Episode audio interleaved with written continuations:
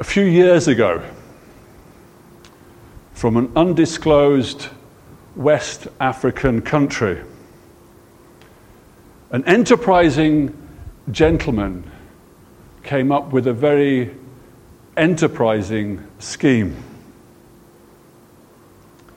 He managed to convince an official banker in Brazil that he was representing the building of a new airport in the capital city of his country.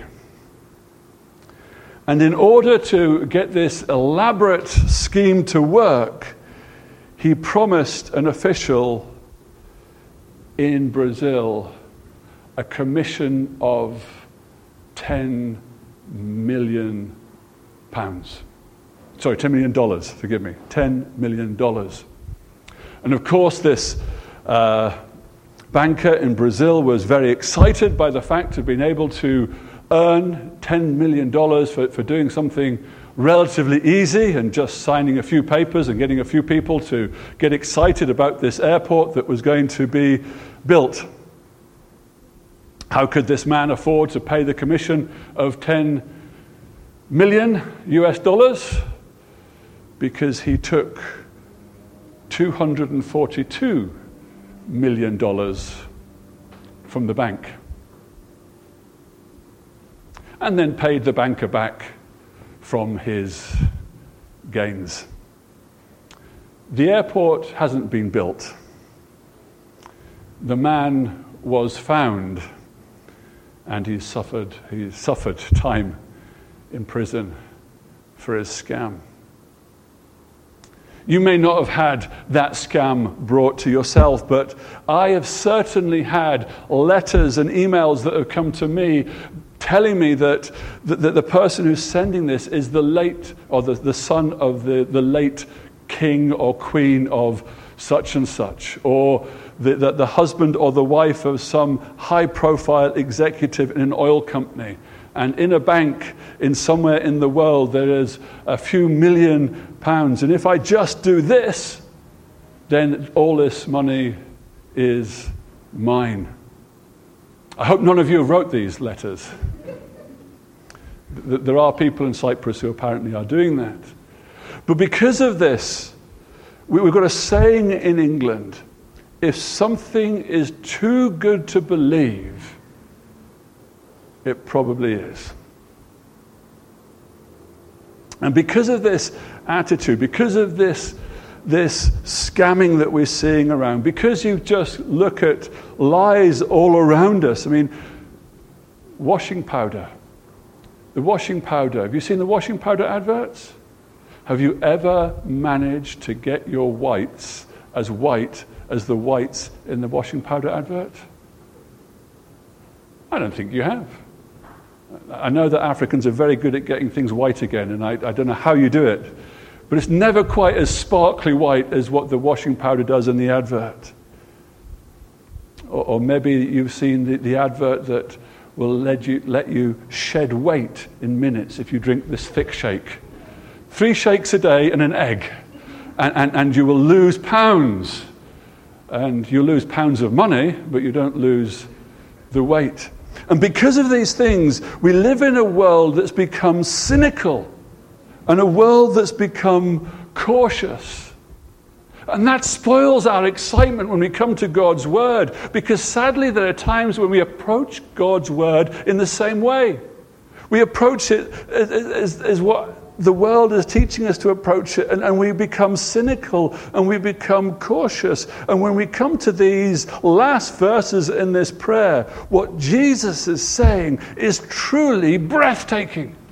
It is incredible.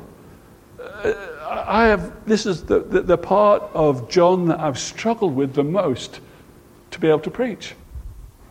I, I've been, I've been like a bear with a sore head this week at home, and I apologize to the family it's just been too much to, to, to assimilate. It's just so great. And, and you could read this and you could almost say it's just too good to believe. It's too good to be true. It's just incredible because, believer, Christian believer, if you are truly born again, if you're truly trusting in the Lord Jesus Christ as your Savior, Jesus prayed for you.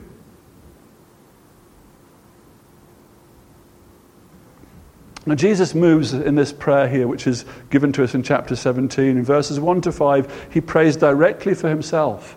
He Doesn't pray selfishly, he prays for himself to be glorified so that God will be glorified.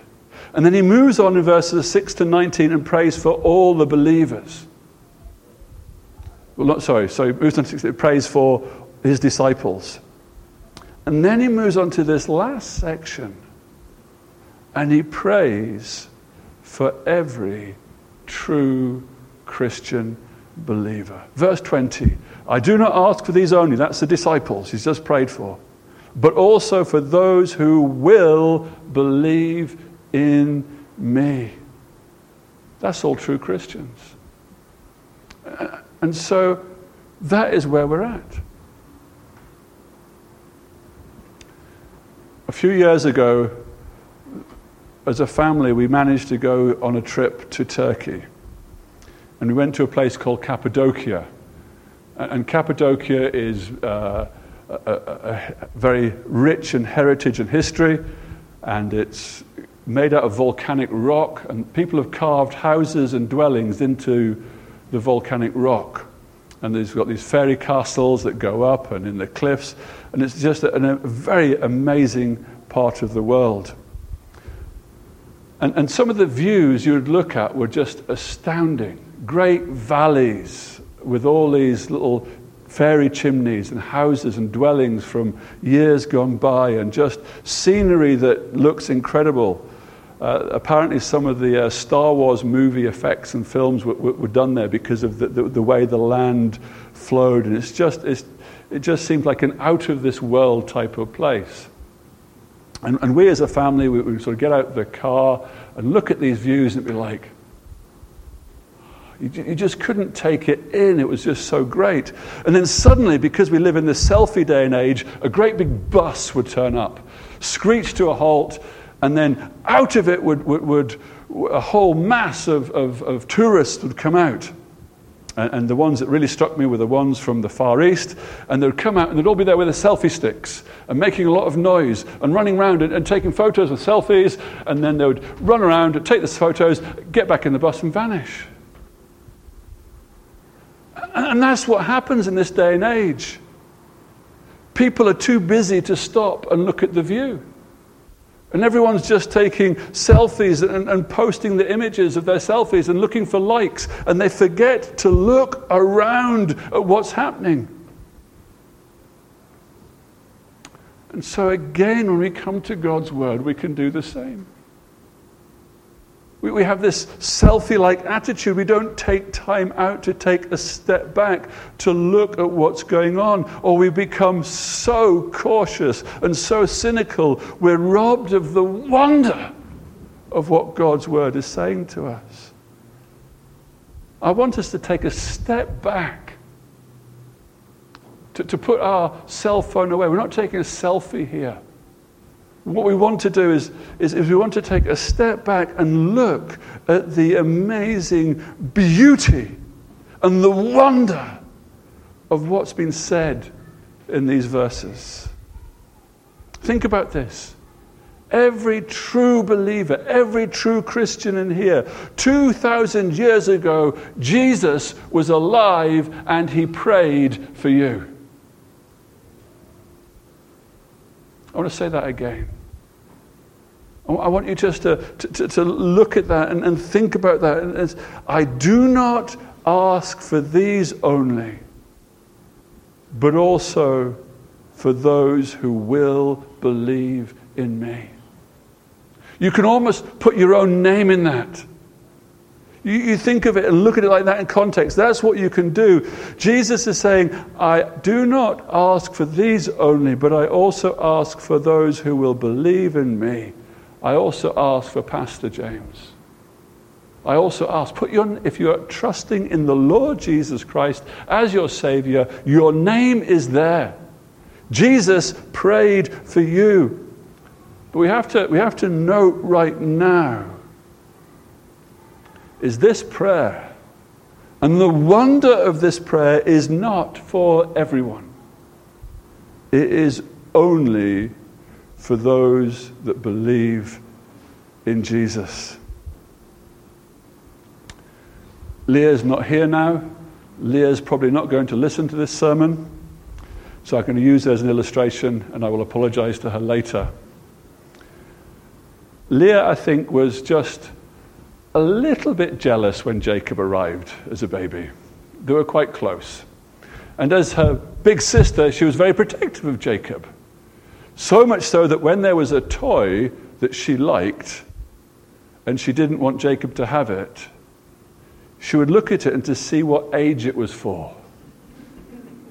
And if it said recommended for age three and above, she'd say, no three year olds, sorry, Jacob. She, she was caring for him, obviously. But it said no three year olds, so no three year olds should touch it, yeah? This prayer is just for God's people. If you are not a child of God, if you're not trusting in the Lord Jesus Christ as your Savior, none of the blessing and the majesty and the wonder that we'll be exploring over the next few weeks is for you. It's not yours because you are not a child of God. And that's serious. And you may think, well, what's what on earth is a preacher preaching for if he's not preaching something that is any good for me? There's a lot of good for unbelievers in here. And I trust you come to know the Lord as your Savior if you're not already. But what I want to emphasize here at the beginning is this prayer is for those that believe in the Lord Jesus Christ as their Savior. And if you don't believe in the Lord Jesus Christ as your Savior, you need to. And we're going to develop that and see that further. Before that, I just want you to think like this. I want you to imagine that uh, the president of your country or the president of a country that you esteem and hold up highly, he mentions you in one of his speeches. Can you imagine that? Let, us let's, let's just say, for the sake of my benefit, the uh, Prime Minister Boris Johnson is, is making a speech, and he says, And now I want to say a few words about James Swanson in Cyprus. Such a great, fine fellow. This does this, does that, does the other, and the rest of it. Now, if that had happened, what would I be doing with that? I might post it, mightn't I? And, and, if something similar happened to you, that if, if you had someone speak about you of that level, you would, you, would, you would hold on to that, wouldn't you? It'd be something that was special to you. Your great grandchildren get bored of it because you'll be showing on some antiquated device to them in 50 years' time, look here, this is me. and, it would be huge, wouldn't it? But, but let's think about this Jesus, the Son of God the second person of the Trinity, the creator of the world, who has no beginning, who has no end, who is the Savior of the world, he prayed for you. Christian friend, he prayed for you. Hours before he was arrested, so much on his mind. Hours literally probably an hour or so before he was sweating drops of blood because of the stress that he was going through he took time out of his life to pray for you I want to get excited about this because it's exciting, and I want you to be excited about it because it is truly astounding. And I'm going to use the, the, the word awesome now in its proper context. This is not awesome like a pizza is awesome. This is not awesome like a car is awesome. This isn't awesome like a party. This is awesome because this is truly incredible. And it seems too good to be true. But Jesus prayed for you if you're a believer.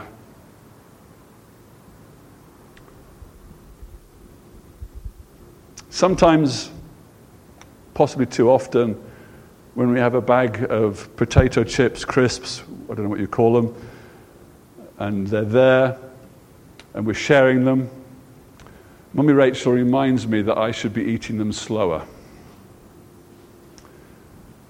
She, she thinks I shouldn't put so many in my mouth at once.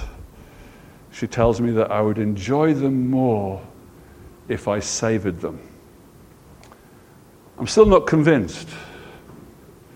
But when it comes to God's word, that's what we need to do. We need to take a step back here. We need to savor what has been said. We need to bask in the wonder of what's going on here. This is incredible. Jesus has prayed for himself and to be glorified, and for God to be glorified. And then he's moved on and prayed for those 11 disciples that were around and about him. And then he takes a step back and he prays for you, and he prays for me. He prays for everyone here and online who is trusting in the Lord Jesus Christ as their Savior. Now, if this doesn't excite you, you've got a problem. If this does not excite you, there is something wrong. If this doesn't excite you at best, it's because you've grown spiritually cold. Like the Laodiceans, maybe neither hot nor cold. Or maybe worse, if this doesn't excite you, it's more than likely because you are spiritually dead and you don't know God the Father as your Father through the Lord Jesus Christ. And so I want you to just ask yourselves honestly, as I am thinking and, and sharing these things with you, as I'm emphasizing this point that Jesus prayed for you as a believer, are you excited about it? Because if you are thinking, wow, if you're thinking this is just too good to be true, then you are getting it. And you're getting it because there's been a work of grace in your heart and your life. But if you're just thinking to yourself, what is that white man getting excited about? It's a bit unusual. He's raised his voice. They don't normally do that. He's waved his arms around. What's going on? It's because you don't realize the wonder of who Jesus is. You don't realize the amazingness of the fact that Jesus Christ has prayed for his people. So, what did Jesus pray about? This is what we're going to be exploring over the next week or so together. Certainly uh, today, and probably the following week, and maybe next week, depending on, on how it goes. But before we look at exactly what Jesus was requesting, because there's some particular prayer requests here that Jesus makes, there's some, there's some observations that I want us to, to understand. There's some themes that, that come out here. And by understanding these themes, it will really then help us to understand the, the, the wonder of the requests that have been made. I don't know if you've been to a, uh, an art gallery with an expert. You've probably all seen some, some uh, of the famous paintings, maybe seen them in, in, a, in a book or on, on, a, uh, on a video or something, and you, you, you look at the, an amazing painting, or, or you, you, look at a painting with the artist, and you, and you look at the painting and, and you see it and you think, that, that, that looks good, that looks interesting. And then you start walking away from it. But if you're there with an expert, they can show you details and, and look into things and point to things that make you understand it all the more. Or if you're there with the actual artist themselves, they can tell you what they were thinking behind it and, and what was going on in their minds and what this was, what this was meant to be representing and what this was showing. And, and you, see it all the better. Now, I don't want to just look at this picture and say, that's amazing, Jesus prayed for us and walked out. There's so much more for us to get. And, and to be able to get the really amazing things, we have to look at some things in the first place. And so it's like this when you climb a mountain, and, and I love climbing mountains, there's a frustrating part to climbing mountains. The, the, great goal of climbing a mountain is to get to the top and you have the view and you have the sense, yes, we've done it. But often to get to the top, you go up a little hill and then down one, and then up a little one and then down. You have these little foothills that get in the way. But they have to be gotten over to get the best view. And now, friends, we are going to get to some really incredible stuff in this passage. We are. And there's some little foothills we've got to go over. Now, what we're going to, these tasters, these hors d'oeuvres, if you like, are amazing in themselves, but they are just introducers to, to where we're going. But we need to understand them so that we can really benefit and be blessed by what Jesus is, is praying for here for, for you and for me, for believers. So, the first thing I want us to note here is the Trinity. The Trinity.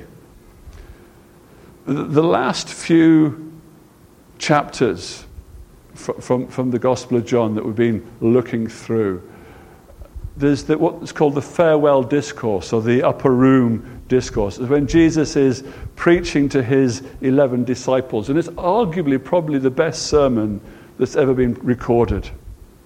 And then after that, we have this chapter 11, and that's what we call the high priestly prayer. And, and you possibly could argue that's the best prayer that's ever been recorded.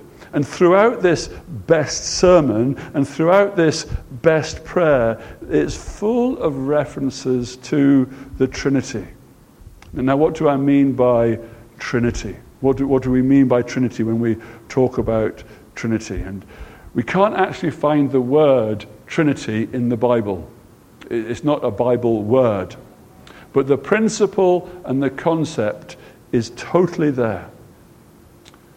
God, there is one God. And then within the Godhead, there is God the Father, God the Son, and God the Holy Spirit. And in this passage, we clearly see God the Father and God the Son. Jesus is speaking to God the Father. We asked Bim Bim the question, and, she got it straight away, didn't she? Jesus is speaking to the Father. And in verse 21, it says, This is Jesus speaking, that they may be one. That's speaking about the, the, the believers, us, just as you, Father, are in me and I in you. And so we have this picture of two parts of the Trinity there the Father and the Son, in one and as God. Now, the Holy Spirit is not quite so clear in this passage, but he is unequivocally there. In verse 26, Jesus is saying, I made known to them your name. Jesus told the disciples back then about God the Father. And he says, I will continue to make it known. Hang about here. What's going on? I will continue to make it known. At the beginning of this uh, high priestly prayer, and before that in his sermon, he says, I'm going to leave you. How can Jesus leave and go beside the Father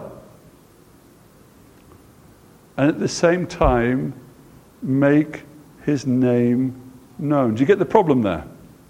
Do you get the, the issue, what's going on here, the, the argument that's going on here? Jesus has already said he's going to leave, he's going to go to the Father, he's going to sit on the right hand of God in glory, he's going to leave the disciples, and yet here he's saying, I will continue to make your name known. Jesus, you're not there. How are you going to make my name known? How are you going to make God's name known when you're not there? Well, God's word opens up God's word. If you go back to chapter 15 and verse 26, it says, But when the Helper comes, whom I will send to you from the Father, the Spirit of truth, who proceeds from the Father, he will bear witness about me. The Holy Spirit is whom Jesus sent to be able to continue to make God's name known. And in the beauty of the Trinity, Jesus was referring to the Holy Spirit and the Holy Spirit's work in very close connection with Himself. And so, here in these verses, we see God the Father, God the Son, and God the Holy Spirit, the Trinity. You see how the Trinity works and the relationship it is to each other is key to understanding some of the requests that Jesus is making. But we have a problem, don't we? Because the, the, the Trinity is a mind blowing truth because we are just one person. We can't have, we, we, we just, that's it. And we, we, we are human. Uh, and what we have to remember is this is a truth that we have to believe, but we're not going to fully be able to explain it or understand it because we are human and we are not God. We get glimpses here into the Trinity. You see, we see the unity of the Trinity, and that's going to come out a lot later in Jesus' request. So let's, let's, let, us think about this. There's a unity in the Trinity, just as you, Father, are in me, and I am in you. The unity between God the Father and God the Son. A closeness there. And, Jesus goes on in verse 26, we've already said, I made known to them your name, and I will continue to make it known. And the only way that's going to continue to be made known is by God the Father, through Jesus, God's Son, through the work of the Holy Spirit. And we see this unity, and this means that the Father is God, and Jesus is God, and the Holy Spirit is God, and there is just one God, but there are these three divine persons in the Trinity having their own role. We see what Jesus, God the Father's role was. God the Father, in verse 23, we see, so that the world may know that you sent me. God the Father sent Jesus to this world. Where else we see this? For God to love the world that he sent his only begotten Son.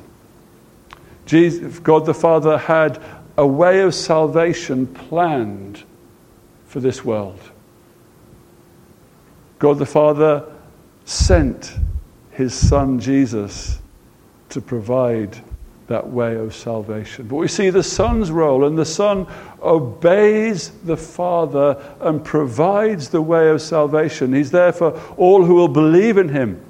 We get salvation by believing in the Lord Jesus Christ. If Jesus hadn't come to this world to pay the price, to overcome the world, as he tells us in chapter 16, 33, if he hadn't come to overcome the world, if he hadn't come to pay the price for sin, if he hadn't come to do as the Father commanded him, so that the world may know that I love the Father, John 14, 31, if Jesus hadn't come in that way, then it wouldn't have worked. Jesus' role was to come here. And when he was praying this prayer, he was just hours away from the cross. And he was about to be glorified on the cross. And the cross, in many ways, is the epicenter of God's eternal redemptive plan. And Jesus was, had that role there to play to take on himself the sins of his people. And so the ultimate expression of God's glory is demonstrated by the Son, who as a man is held up by the Holy Spirit and gives his life as a ransom for many. And, and, the Holy Spirit completes the planned work by the Father. You see, Jesus makes the way to be saved possible. Jesus pays the price for people's sins on the cross. But the Holy Spirit comes and he says, and I will continue to make it known. Or we see it more explicitly if we go back into chapter 15, verse 26. But when the Helper comes, whom I will send from the Father, the Spirit of the truth who proceeds from the Father, he will bear witness about me. And then in chapter 16 and verse 8, and when he comes, he will convict the world concerning sin and righteousness and judgment. The Holy Spirit works in the hearts of God's people and draws them to Himself. We would never get it by ourselves. Nobody here has saved themselves. You say, Of course we haven't. We believe and trust in the Lord Jesus Christ as our Savior. He is the only way. And that's absolutely right. But you wouldn't even believe in the Lord Jesus Christ as your Savior if the Holy Spirit hadn't come into your life to make that happen. God the Father, God the Son, and God the Holy Spirit work in unison to bring salvation to us. The three persons of the Trinity are co eternal.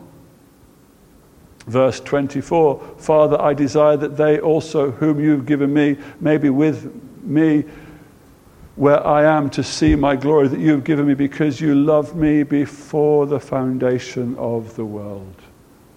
Jesus didn't have a beginning. The Holy Spirit didn't have a beginning. God the Father didn't have a beginning. The Godhead didn't have a beginning. They were co eternal. Before the foundation of the world was God. And God the Father, God the Son, and God the Holy Spirit have always been.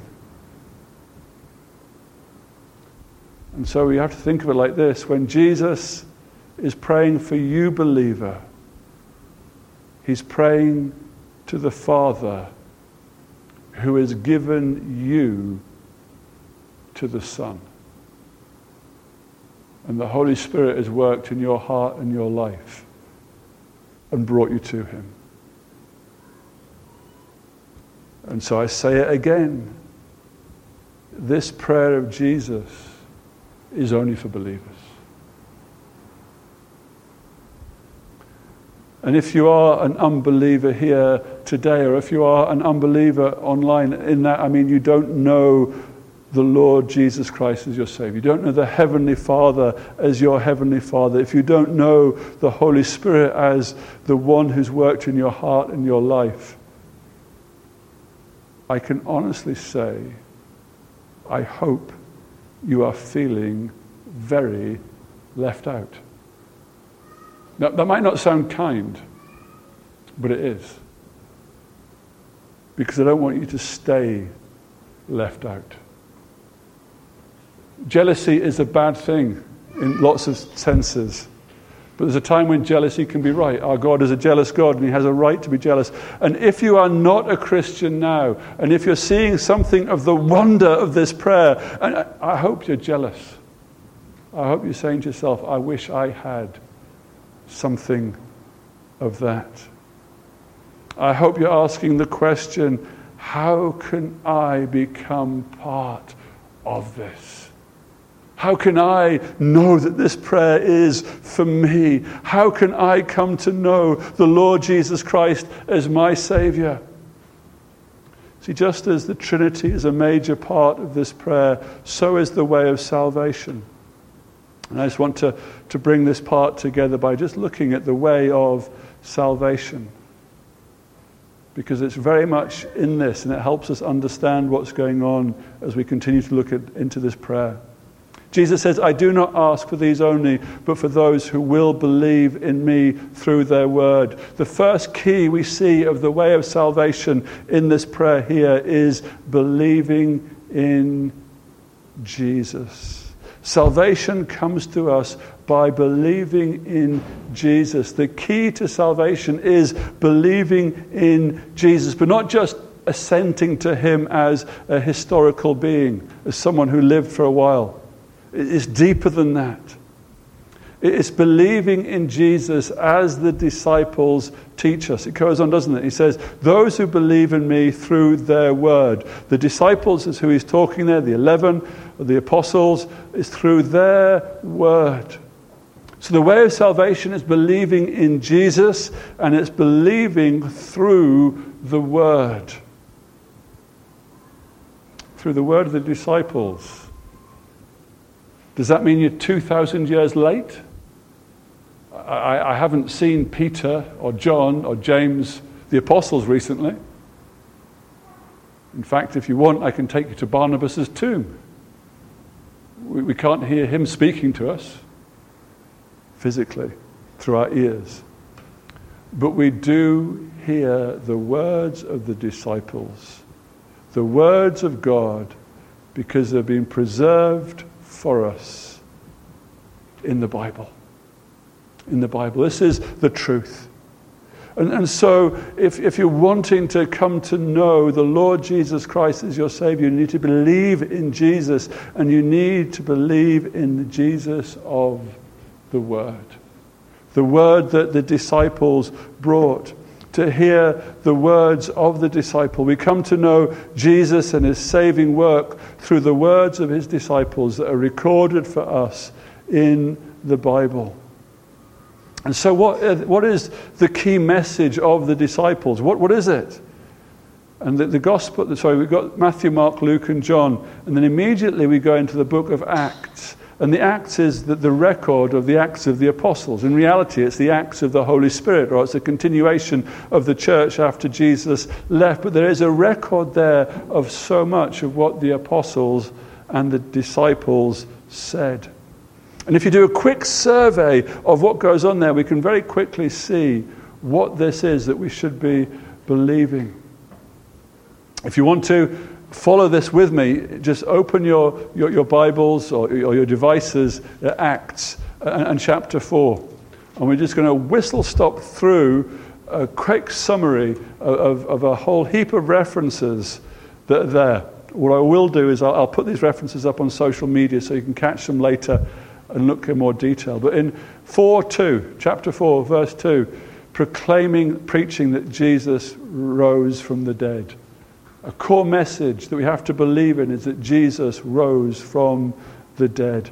You see, in chapter 5, 42, they did not cease preaching that Jesus is the Christ, Jesus is the Messiah, Jesus is the one who came to save people from their sins. 8, 4, and 8, 5, and 8, 12 is all about them preaching the word, preaching Christ, preaching the good news of the kingdom about God and the name of Jesus. Jesus came to save his people from their sins. They 25 in chapter 8 and 35 of chapter 8 and 40 of the same chapter, they preached the gospel. They preached the good news. They spoke the words of Jesus chapter 10 and verse 36, they preached the good news.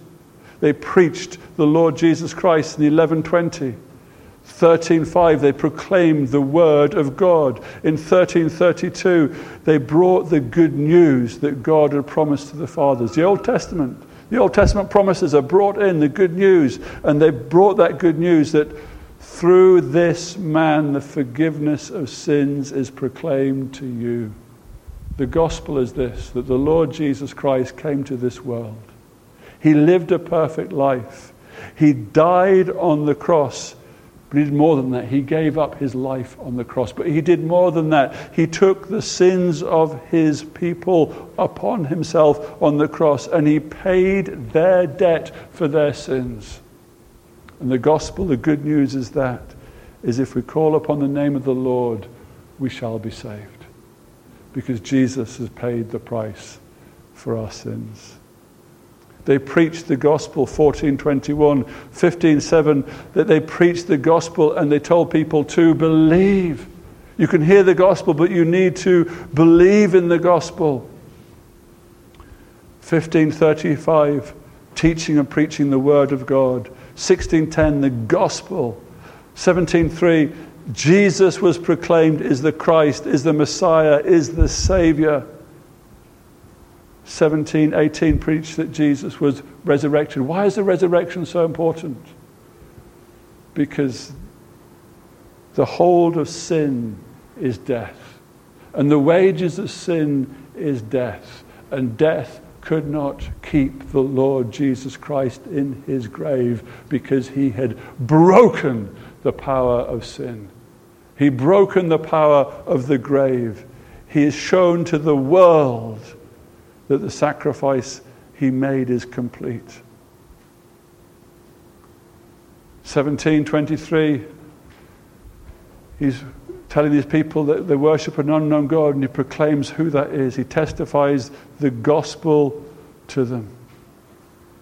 He brings it to them so that they may know. And then 26, verse 23, it says that Christ must suffer. And then he'd be the first to rise from the dead. And he'll proclaim the light both to our people and to the Gentiles. The disciples proclaimed that the Lord Jesus Christ died for the sins of his people. Who are his people? Anyone who calls upon the name of the Lord. Anyone who repents and believes, anyone who realizes that their sin is there and it needs dealing with because they can't sort it out themselves, anyone who calls upon the name of the Lord will be saved. The, the word gospel, good news, keeps on coming up, and you can summarize it really from the verse of Hebrews 2 and verse 10. Hebrews 2 and verse 10 reads like this He, for whom and by whom all things exist. Let's say it another way in the beginning, God created the heavens and the earth. God made everything, and He made it perfect. But there's a problem that at that point of perfection, man sinned. And ever since then, every single man or woman has been a sinner. But Jesus here, says, in bringing many sons to glory, we can be made right with God. We can become part of His glory because He should make the founder of their salvation perfect through suffering. Christ took the punishment for His people so that even though we rebelled against him, we could be made right with him. And so, what do we see from this? Well, this is Jesus praying for us, praying for his people. There is a way of salvation.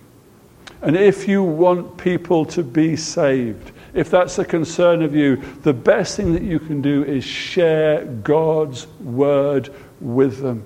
You see, there's all manner of techniques nowadays and schemes for evangelism. The most important thing is giving people God's word, is sharing God's word, pointing them to the Lord Jesus Christ. We don't need clowns and films and, and, and music and carnivals. As one pastor said many years ago, he said, if you have to give a carnival to get people to come to church, then you have to keep on giving carnivals to keep them coming back. That was C.H. Spurgeon. You just need to give them God's word. Friends, if you want to see people saved, give them God's word. Share God's word with them. Give them God's word. Point them to the Lord Jesus Christ. That's what this dying world needs. It needs the gospel, it needs the truth. They need to know that they are lost, but they can be found. And the process of being found is coming to the Lord Jesus Christ as their Savior, and they find that in His Word. But we also see here that we, we need to believe in Jesus, we need to believe through the Word, but we also see here that we need to know the Father. We need to believe in Jesus and His saving work, and that is the only way for us to know the Father. In chapter 14, verse 6, Jesus said, I am the way, the truth, and the life, and no one comes to the Father except through me. Jesus says in his prayer in, chapter, in verse 25 of this chapter uh, 17, O righteous Father, even though the world doesn't know you, I know you. And these know that you have sent me. I have made them to know your name, and I will continue to make it known. That's an amazing thing. Those of you that are Christians here this morning, not only has Jesus prayed for you, but he's made the Father known to you. One of my favorite painters is a guy called Monet. He painted uh, lots of different paintings, but there's a particular painting of lilies on a pond. And I would just love for the opportunity of Monet to be able to show me his painting and point out why he did certain things and how he did certain things so I can understand it better. And that's just a painting. Friends, those of you that are Christians, Jesus, God's only begotten Son, his gift to this world, the creator of the world, the sustainer of the world, the Word who was and is and will be, has come into your heart and your life and bore witness from God to you. And I haven't got the language to be able to express the wonder of what's going on here. But if you're a Christian, this is what's happened.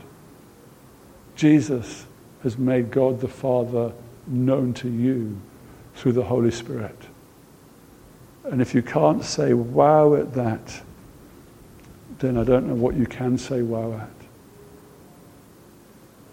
And so this means that when we pray for the lost on Tuesday evenings, when we pray for our family members that do not know the Lord as their Savior, when we pray for the people of this land, or you pray for the people of your own homelands, when you're praying for the lost, what should we be praying? That the Holy Spirit comes and shows them Jesus. And Jesus will show them the Father.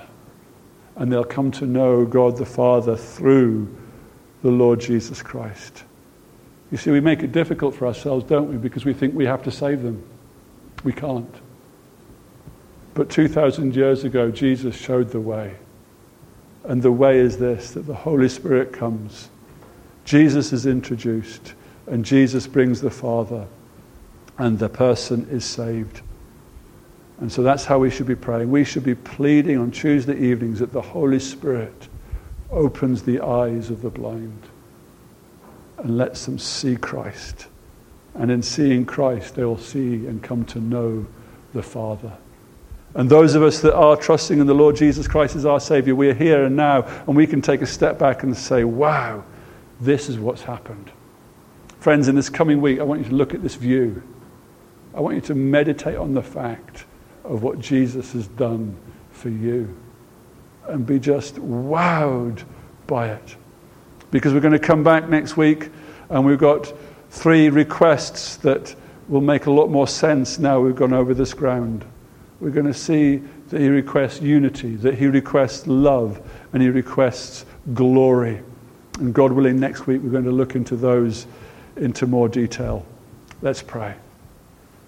Almighty God, our Heavenly Father, we thank you that we can call you our Heavenly Father. We thank you that Jesus has made that way for us. We thank you that Jesus has prayed for us. But, oh Lord God, we pray for any now here or online or who will be coming to the services later that don't know you. We plead with you, Almighty God, that you would open their eyes to their need of you before it is too late, and that your Holy Spirit would show them Jesus and Jesus would bring them to the Father. In Jesus' mighty name we've prayed. Amen. We're going to sing our closing hymn together now. Uh, it's going to come.